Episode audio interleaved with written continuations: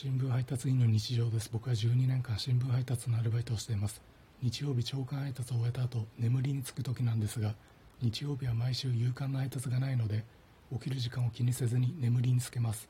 日曜日東京で朝6時半から磯野桐子さん森尾由美さん松井直美さんが主演のドラマ「早く起きた朝は」というドラマがやっています。早く起きた朝はを見ながら眠りにつきます。集中して見ているわけではないのですが激しい映像や音がないのでヒーリングミュージック代わりにし安心して睡眠という名の気絶に入れます。目覚まし時計をセットしないで眠れるので至福の時間です。日曜日